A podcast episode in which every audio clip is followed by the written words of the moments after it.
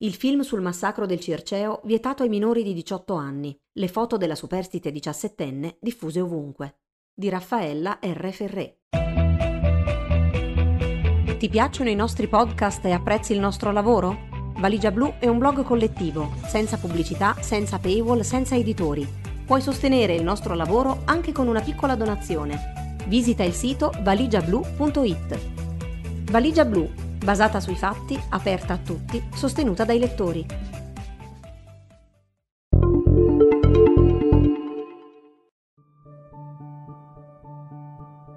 Immagina di avere 17 anni. Un pomeriggio esci con un'amica che conosci da tempo, due anni più di te.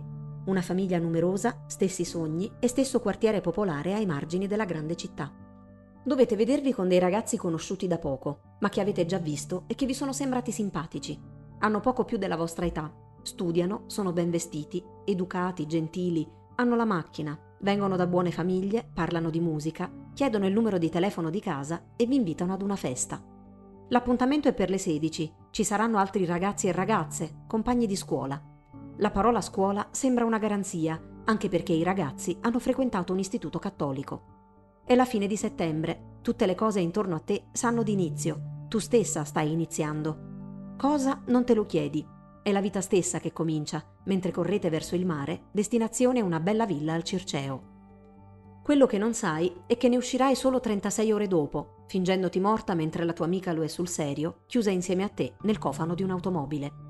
Non immagini nemmeno che quando apriranno il bagagliaio, perché fortunatamente un metronotte sulla strada ha sentito il tuo battere sulla lamiera e i tuoi lamenti e ha chiamato la polizia, ci sarà anche un fotografo che si produrrà in una serie di scatti di te seminuda e sporca di sangue, scioccata, mentre ti tirano fuori.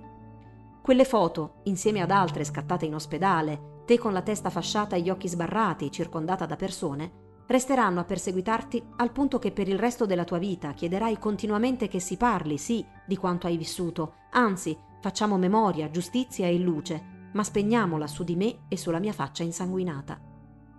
Di anni però da allora ne sono passati 46 e tu, che di nome fai Donatella Colasanti, te ne sei andata davvero già da un po', portata via da un cancro, senza ottenere verità su quello che hai subito, sarà quella la tua ultima richiesta, e nemmeno su quello che domandavi già dal 1993, ovvero che le tue foto non fossero più diffuse. L'immaginazione finisce, ora che è chiaro che stiamo parlando di un fatto realmente accaduto, il delitto o massacro del Circeo e della spettacolarizzazione mediatica del corpo di una superstite minorenne. Nell'articolo di questo podcast non troverete le sue foto in tale circostanza, ma quelle foto si trovano ovunque anche in alcuni degli articoli linkati a questo articolo. Senza, sembra che la notizia non esista, o quasi. A digitare le parole massacro del Circeo su un motore di ricerca, ben prima degli autori dello scempio è Donatella a venir fuori. Sui giornali, online, sui social, c'è chi addirittura ha montato gli scatti della sua faccia stravolta in un video.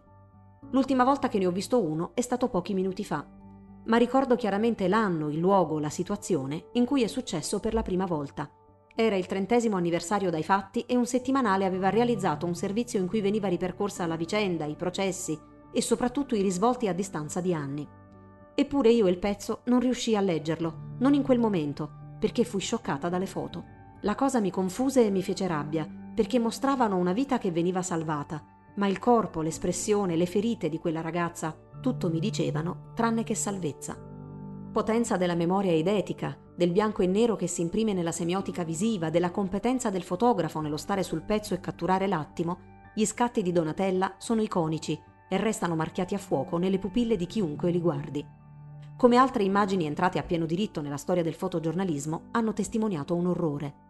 Va ricordato che ai tempi in cui furono scattate non esisteva né la tutela dei minori, né il rispetto della privacy, né il diritto all'oblio. Erano anni violenti, di piombo, e le fotografie avevano un ruolo importantissimo tra cronaca, documento storico e testimonianza politica.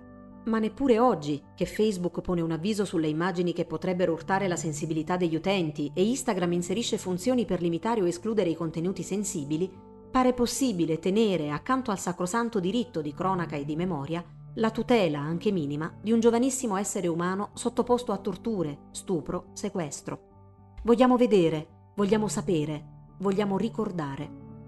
L'uscita del film La scuola cattolica di Stefano Mordini, tratto dall'omonimo gigantesco romanzo di Edoardo Albinati, premio Strega nel 2016, dovrebbe dunque essere salutata con favore unanime, perché al centro della narrazione, come un estuario che s'allarga, c'è proprio il delitto del Circeo. Inoltre, racconta Mordini all'Ansa, il tema della pellicola è l'ambiente, la società borghese di quel momento e soprattutto il senso di impunità, sapere che si sarà impuniti per tanta violenza, perché qualcuno aiuterà a tirarti fuori dai guai con i soldi e la posizione sociale. Donatella è interpretata da Benedetta Porcaroli, Rosaria da Federica Torchetti. Il film arriva in sala proprio in questi giorni e promette dunque di non spettacolarizzare la violenza, ma di fare memoria, monito e spunto di riflessione. Invece la pellicola è stata vietata ai minori di 18 anni. Le foto dell'automobile con il bagagliaio aperto, come quelle scattate in ospedale, sono al contrario visibilissime da tutti e proprio in forza della pellicola hanno ricominciato a comparire sui social e sui giornali, spesso catturando quel poco di attenzione consentita dai rapidi tempi del web.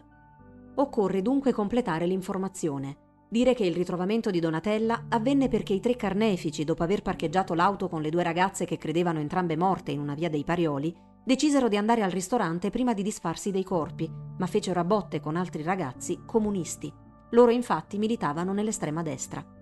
A seguito delle indagini e grazie alla testimonianza della ragazza gravemente ferita e scioccata, fu ricostruita la dinamica del massacro. Angelo Izzo e Gianni Guido, 20 e 19 anni, furono arrestati, mentre Andrea Ghira, 22enne, riuscì a scappare. I tre erano già noti alle forze dell'ordine, Donatella si costituì parte civile e venne rappresentata dall'avvocato Tina Lagostena Bassi. Oggi molti la ricordano perché è stata il giudice di Forum, ma nel 1976 fu la prima a pronunciare la parola stupro, a quei tempi reato contro la morale pubblica e non contro la persona, in un'aula di tribunale. Donatella invece, come riportato dalla storica rivista Noi Donne, diede un giudizio epigrafico sul processo. Sembra quasi che mi faccia non piacere. A fine luglio dello stesso anno arrivò la sentenza. Ergastolo, Perizzo e Guido in contumacia a Ghira, latitante. Ma questo non segnò la fine della vicenda.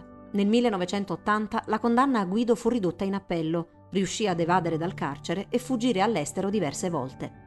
Estradato in Italia solo negli anni 90, nel 2009 ha finito di scontare la sua pena. La condanna fu invece confermata per Izzo. Anche lui tentò l'evasione, poi manifestò la volontà di collaborare nelle indagini su altre vicende legate alle versioni di destra, dalla strage di Piazza della Loggia all'omicidio di Giorgiana Masi. Intervistato da Franca Leusini per Storie Maledette, si mostrò lucido, garbato, pentito, consapevole del male che aveva fatto da ragazzo. Ottenne la semilibertà nel 2004 e iniziò a lavorare. Il tema del reinserimento sociale e lavorativo dei detenuti è importante e imprescindibile, ma il percorso di Izzo non è andato in quel senso. Il 28 aprile 2005 uccise Maria Carmela Maiorano, anni 48, e sua figlia Valentina, quattordicenne. Nuovamente condannato all'ergastolo, nel tempo ha rilasciato dichiarazioni su un altro omicidio che avrebbe commesso proprio con Guido e Ghira un mese prima dei fatti del Circeo. Quello di Rossella Corazzin, diciassettenne scomparsa nell'agosto 75 in provincia di Belluno e mai ritrovata. Le notizie sul terzo componente del gruppo responsabile del massacro sono invece assai più fumose. Ghira, come gli altri, aveva precedenti penali, ma diversamente da loro riuscì a scappare da subito. Le cronache riportano che si arruolò nella legione straniera spagnola sotto falso nome e nel 1994 morì di overdose. Sepolto nel cimitero di Melilla, città spagnola sulla costa del Marocco, la sua vera identità fu scoperta solo nel 2005. I familiari di Rosaria Lopez e la stessa Donatella Colasanti hanno palesato dubbi su questa ricostruzione, anche a seguito della riesumazione della salma e della prima analisi del DNA. Una seconda perizia è stata effettuata in seguito. Donatella nel tempo aveva provato a rifarsi una vita, per quanto possibile, ma è stata sempre e per moltissimi a dir poco scomoda. Intervistata da Enzo Biagi già nel 1983, disse che il Circeo non riguardava solo uomini contro donne e viceversa, ed era stato più di uno stupro. Durante il processo, da vittima era passata a imputata e la sua moralità e verginità era stata messa al vaglio dalla difesa degli autori del sequestro e delle torture. Forse anche per questo motivo pareva essersi attaccata proprio a quei simboli e li rivendicava. Non le piacque dunque diventare emblema di emancipazione, non abbracciò la lotta femminista, pure giusta e necessaria, non gradì sentirsi una vestale. Lo shock e il dolore non le infusero a forza di calci, sprangate e paura la coscienza politica o l'impegno che altri si aspettavano. non acquistò la capacità di farsi rappresentante totale di un tema così importante e secolare, pieno di risvolti sociali, come la violenza sulle donne. E se a lei, come ai familiari di Rosaria Lopez, fu costantemente ricordata, dimenticarono tutti che quando l'aveva subita era solo una ragazzina cresciuta nelle borgate romane, la cui grande capacità di tenersi salda alla vita aveva sopravanzato sia le torture che lo scatto di una fotografia, la mostruosità e la rappresentazione mostruosa di se stessa. Immagina ancora per un momento che qualsiasi cosa tu faccia, dica e pensi, ci sia qualcuno pronto a ricordarti e mostrarti la tua faccia in quello che è forse il momento più tragico e scioccante della tua vita. E mentre i responsabili sono evasi, latitanti, usciti dal carcere che sia in permesso premio, semilibertà o per fine della pena, tu debba restare lì, cristallizzato e coerente con quell'immagine. Donatella, a poco più di 30 anni, non ne poteva più di essere trattata da sopravvissuta. Nell'agosto 1993, raggiunta dalla stampa mentre si trovava in vacanza per avere un suo commento sull'evasione di Izzo, dichiarò all'ANSA: Parlate del caso del Circeo, non di me. Io voglio solo essere lasciata in pace. Aggiungendo che non voleva fossero diffuse sue vecchie fotografie. A settembre, quando Izzo fu arrestato, eccola costretta a tornare sulla vicenda e sul rispetto della sua privacy. Non capisco perché il mio nome e la mia immagine vengano sempre collegati a quanto è accaduto 17 anni fa. Non voglio che i giornali pubblichino le mie vecchie foto, ma di nuovo nel 1996 eccole lì. Perché? Perché la ragazza di 17 anni che nel 75 era stata sottoposta a sevizie da giovani che si dichiaravano di destra, adesso era una donna di quasi 40 anni che si candidava nelle liste di Alleanza Nazionale. Com'è possibile? Sembrarono chiedersi in molti. Il dibattito si spostò dunque su tematiche che investivano il suo orientamento politico. La candidatura non andò in porto. Lei si trovò a dichiarare all'ANSA per l'ennesima volta che non voleva che la sua vicenda fosse legata a strumentalizzazioni politico-femministe e a Panorama che ogni manifestazione, ogni dibattito, ogni trasmissione aveva la mia faccia insanguinata, una calamita infallibile. Ma l'attenzione mediatica, riattivata a fasi alterne soprattutto dalle vicende Izzo, non si smorzò nel 2005, pochi mesi prima di morire per un tumore al seno, Donatella rilasciò un'intervista a Donna Moderna. Ancora una volta ripercorreva fatti e sviluppi nel dettaglio. Ancora una volta spiegava: quelli come me hanno il dovere di essere felici.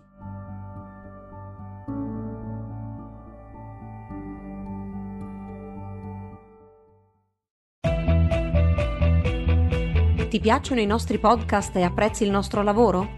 Valigia Blu è un blog collettivo, senza pubblicità, senza paywall, senza editori. Puoi sostenere il nostro lavoro anche con una piccola donazione. Visita il sito valigiablu.it. Valigia Blu, basata sui fatti, aperta a tutti, sostenuta dai lettori.